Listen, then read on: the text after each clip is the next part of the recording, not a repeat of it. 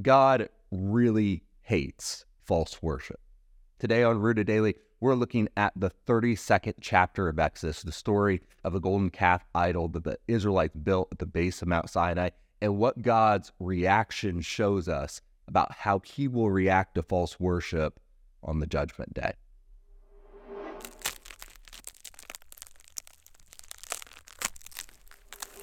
Welcome to Rooted Daily, the podcast where we're rooting ourselves in the Bible so we can grow with God a little more every day. I'm Brandon Levy, and God told us how to worship Him, how to glorify Him, how to love Him.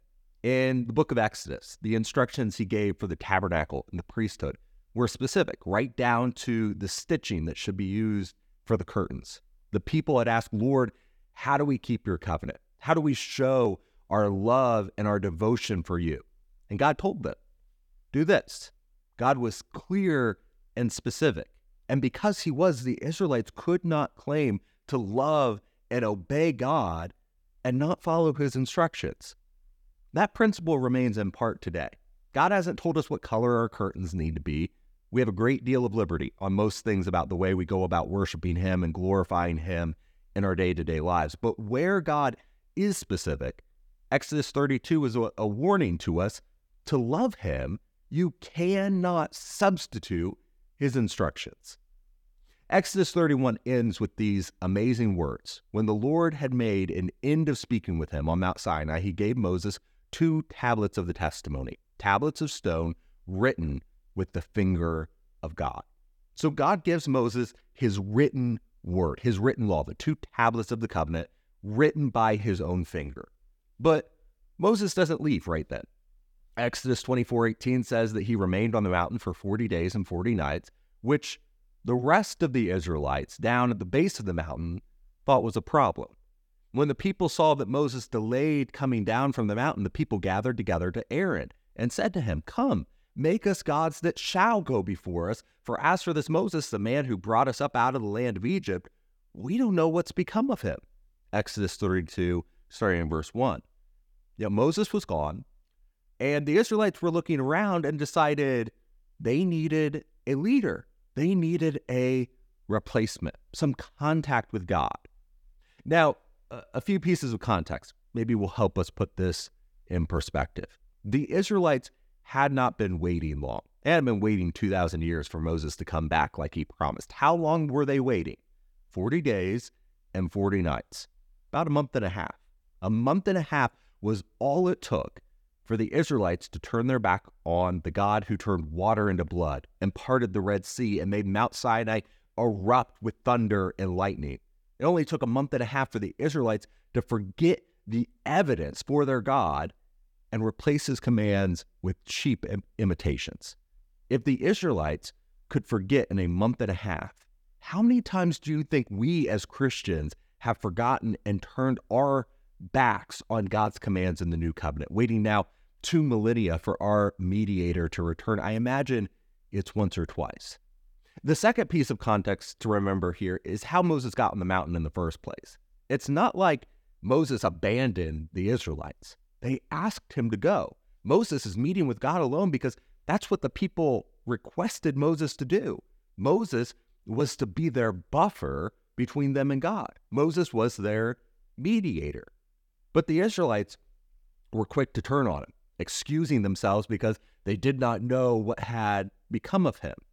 So, looking at Exodus, what was the first sin of the Israelites under the Old Covenant? At least as far as it's described here, it wasn't the carving of an idol, it was impatience. The people refused to wait for Moses or to wait for the Lord. They broke the first commandment not only by seeking other gods, by, by making the golden calf, but by failing to trust the Lord who brought them out of Egypt, out of the land of bondage, and his mediator, Moses. They refuse to trust what God is doing with Moses, and that impatience grows into the more brazen sins in the rest of the chapter. You know, are we ever impatient? What has our impatience led us to do. For the Israelites, they decided to take matters into their own hands. Instead of trusting God's solutions, they substituted their own plans. the Israelites go to Aaron, who's the second in command, the leader in Moses' absence, and they say to him, Come, make us gods or a God that shall go before us. They ask for an idol. And we see by how Aaron responds, maybe they're not looking for a new God per se, but rather they want a, an earthly representation of God, one that won't disappear into the mountains. They want a physical point of contact with God because now they don't have Moses as their physical point of contact. So, how is Aaron going to respond as all the people are looking to him? Aaron, give us something. Well, Aaron said to them, Break off the golden earrings which are on the ears of your wives, your sons, and your daughters, and bring them to me. So all the people broke off the golden earrings which were on their ears and brought them to Aaron. And he received the gold from their hand, and he fashioned it with an engraving tool and made a molded calf. Then they said, This is your God, O Israel, that brought you out of the land of Egypt. So when Aaron saw it, he built an altar before it, and Aaron made a proclamation and said, Tomorrow is a feast to the Lord. Then they rose early on the next day, offered burnt offerings and brought peace offerings, and the people sat down to eat and drink and rose up to play. Exodus 32, 2 through 6. So Aaron tells the people to bring him all their golden earrings. He, he uses all the gold that he can find, and he uses it to fashion this gold into the shape of a calf. Either this calf must have been much smaller than maybe the pictures we've depicted uh, today, or the Israelites wore a lot of earrings, right? But Aaron declares that this new golden calf represents the God who brought them out of Egypt. Then he builds an altar, proclaiming that tomorrow will be a feast to the Lord. Wait a second. What is the golden calf? Aaron says it represents Yahweh, right? The language he uses attaches this idol to the God who rescued them from Egypt. The Israelites had forgotten a lot, but surely they didn't think a cow saved them from Pharaoh. They'd seen the Lord's power, it was undeniable. Then Aaron says that in this idol's shadow, they would have a feast to the Lord, using Yahweh's name there. It's almost like Aaron, even while he's pressured by the crowds, is covering his bases in case Moses comes back soon. Yes, he caved in, he built this idol. He knows that's wrong. But he could just tell Moses that it was done to worship Yahweh.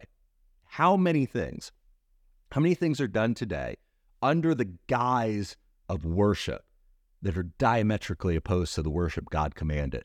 You know, when our worship is guided more by tradition than the Bible, isn't that really the same sin that Aaron commits here? He follows the demands of the people rather than the commands of God. When church leaders bow down to the comfort and preferences of people rather than the instructions of God, isn't that idolatry? when our worship services become more focused on entertainment than authentic sacrificial devotion to God, how's that any different from building a golden calf in the church building? You know, we get impatient. We want to add our own ideas to God's. In fact, that's what the book of Acts is saying happened here. Our fathers refused to obey him, but thrust him aside, and in their hearts they turned to Egypt, saying to Aaron, Make for us gods who will go before us. And as for this Moses who led us out of the land of Egypt, we do not know what has become of him. And they made a calf in those days and offered a sacrifice to the idol and were rejoicing in the works of their hands. Acts 7 39 through 41. Yet the Israelites, it says, thrust aside the chosen mediator and instead rejoiced in what they did with their hands. They came up with their own form of worship and they thought it was better than God's. How foolish. Idolatry is not just the worship of false gods, it is also the worship of the one true God falsely. But people will be quick to say, that's just legalism, right? Maybe they're already saying that in the comments. Let's talk about it. People will say, God doesn't care how we worship, he cares about our heart. And they're right in a lot of ways. Right here in Exodus, the Lord has just spent a lot of time detailing to Moses the kind of worship he wants, right down to the size of the altar, the wood that would be used for the tabernacle, the stones that should be sewn into the, the priest's clothes. He gives instructions for the most minute of the details. Now, do I think that God was too concerned with the color of the tabernacle curtains being red and blue? No, I, I really don't. Now, some of that points forward to foreshadowing elements of the New Testament, and, and our human minds can't grasp God's mind and its infinite wisdom and understanding. So there probably is significance to every element of the worship he prescribed in the Old Testament. But this is also the God who just said, when you're building a monument or an altar, you could just worship me with a pile of mud for all I care. When you see, when you use stones, don't cut them, just stack them. God didn't need precious jewels. He didn't need fine linens to be worshiped. None of that could come close to the glory of God. It was never about the altar. It was always about what went on the altar. God cared about the sacrifice. He has always wanted authentic worship from us, not just going through certain motions, but devoting ourselves to Him from the heart. So God does care about our hearts. I'll even say He cares more about our hearts than our actions. But then, how do we explain what's going on here in Exodus 32? Aaron is seemingly trying to give the Israelites a way to keep worshiping Yahweh by carving this calf. He's saying we're going to have a feast of the Lord around this. How could that be wrong? Isn't it just about the heart? It is, kind of. But do you see here clearly their hearts were wrong, and their wrong hearts led to wrong actions. How do I know their hearts were wrong? Well, because God had just spent 10 or so chapters describing the worship that would make him happy. He told them the way he wanted to be loved. And if someone tells you how they want to be loved and you refuse to love them that way, you choose to love them in some different way, how could you say you love them? It gets even worse here because sometimes people don't really know how they should be loved. We don't know everything. And so sometimes we ask to be loved in ways that really aren't the best for us. And other people might recognize that. Oh, we could never know everything, but that's not the case with an all knowing God, right? When He says what will bring Him glory, we're never going to come up with a better answer. So, how could the Israelites claim to have a right heart with God if they refused to love him the way he knew and said he should be loved. God does care about the heart, but our hearts cannot be right with God if he tells us something and we decide to do the opposite.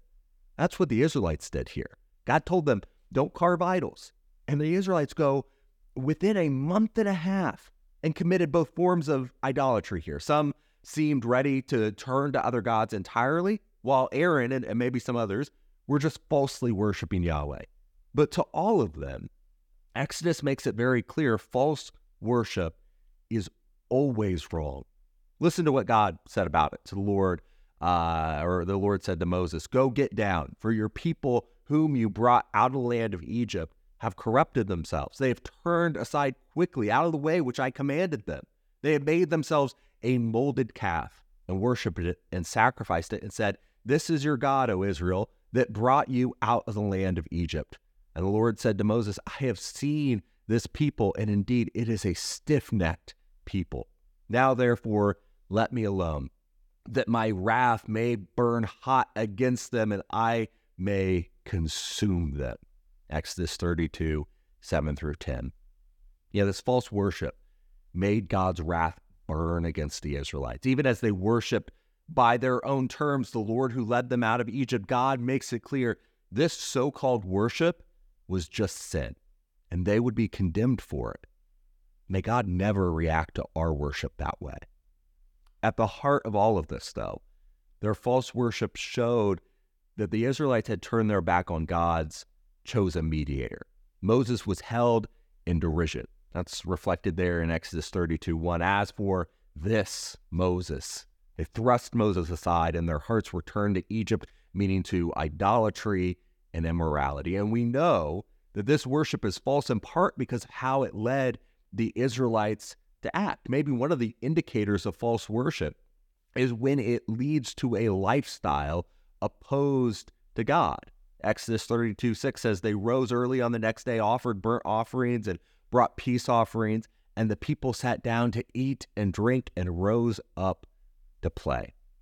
Uh, verses 7 through 10 then describe the consequences of this. First, in verse 7, Israel is now Moses' people. They're not God's people. They can't be God's people because they're not acting like God's people. Their false worship has separated them. Sin disowns us from God. Sin separates us from God. Sin corrupts us. We are defiled and unholy.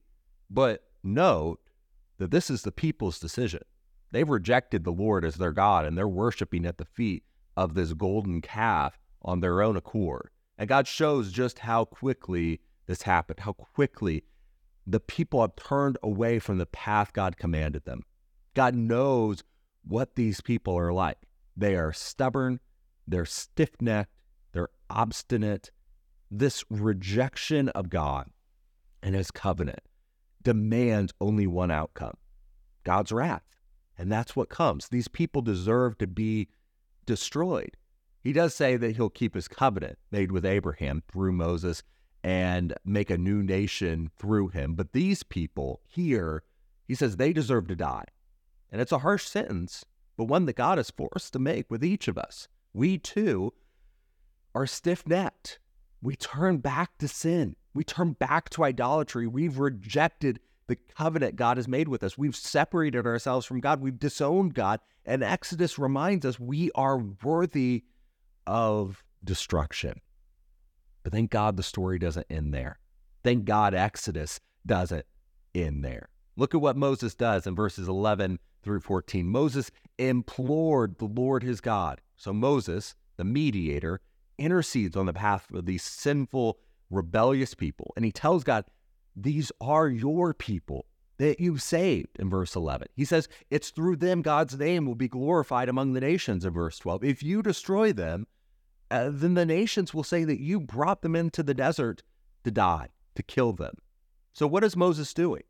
He is arguing with God. I, I think that's really the only description you can give it. Save them for the sake of your own name, for your own glory. Remember your covenant with Abraham, Isaac, and Jacob. God, you're faithful to your covenant. Remember that. And God listens. So Moses goes down the mountain with the two tablets and sees for himself what the people are doing. And look at verses 19 and 20. It says, So it was, as soon as he came near the camp, that he saw the calf and the dancing. And so Moses' anger became hot. He cast the tablets out of his hand and he broke them at the foot of the mountain. And then he took the calf which he, they had made and burned it in the fire and ground it to powder. And he scattered it on the water and made the children of Israel drink it. And Moses said to Aaron, What did this people do to you that you have brought so great a sin upon them? You know, the covenant's broken. The people have broken the covenant. And Moses shatters the tablets at the foot of the mountain. It's a tragic scene. Aaron says that, you know, these people, they're set on evil, Moses. You know, the people, they brought their gold to me, eh, it threw itself into the fire, and all of a sudden out came this calf.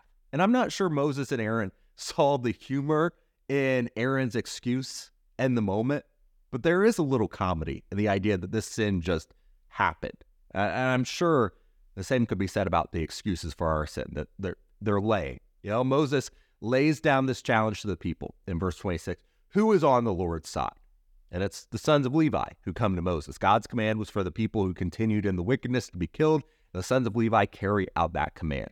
Notice verse 29 there, the reason why Levi was the tribe to be priests before God and were separated from the other tribes is because they declared themselves to be on the Lord's side. The next day, Moses gathers the people. He explains the problem, verses 30 through 35. He says, You've sinned. You've sinned greatly, but I'm going to go up to the Lord and try to make atonement for your sins. And that's exactly what Moses does. He confesses the sins of the people in verse 31. But listen to what else Moses says. Yet now, if you will forgive their sin, but if not, I pray, blot me out of your book, which you have written. Exodus 32 32. Moses is willing to die for the sins of the people. Moses is willing to offer his own life so the people will be forgiven. Now, God's not going to blot Moses out of the book. Whoever sinned against the Lord will be blotted out of the book. Moses can't stand in their place. Moses must go and lead the people to the place God spoke about. Moses was a mediator, willing to die for his people's sins. But the point is, he wasn't able. Hebrews 7 says this makes Jesus the guarantor of a better covenant. The former priests were many in number because they were prevented by death from continuing in office, but he holds his priesthood permanently because he continues forever. Consequently, he is able to save to the uttermost those who draw near to God through him, since he always lives, since he always lives to make intercession for them. Hebrews 7 22 through 25. You know, thank God the story doesn't end in Exodus. In our impatience, we substitute the true worship God desires for cheap imitations, just like the Israelites. We try to add to his word and tell him how he should be worshiped. We have committed great sins against the Lord, disowning us from God. We are worthy of wrath and destruction. But we have one who goes before God and is able to make intercession for us and make it permanently through Jesus' death. God is able not to give us the wrath we deserve, but can pardon and forgive. And as we wait for the mediator who is able to intercede and save us from our sins, may we trust God and trust his commands and worship him with the expectation that Jesus is coming soon. And that'll do it for this episode of Rooted Daily. I cannot wait to sit down and open up God's Word with you next time. Thank you for watching this episode of Rooted Daily. We're praying that you're growing with us as we study the Bible and use God's Word as our only foundation. If you appreciate this content, you want to make sure others see it, subscribe to the podcast on your favorite app, hit the share button. Most importantly, if you're ready to take the next step, repent, be baptized, and hand over your life to Jesus, let's talk today. Just send me a text to 317 207 2734.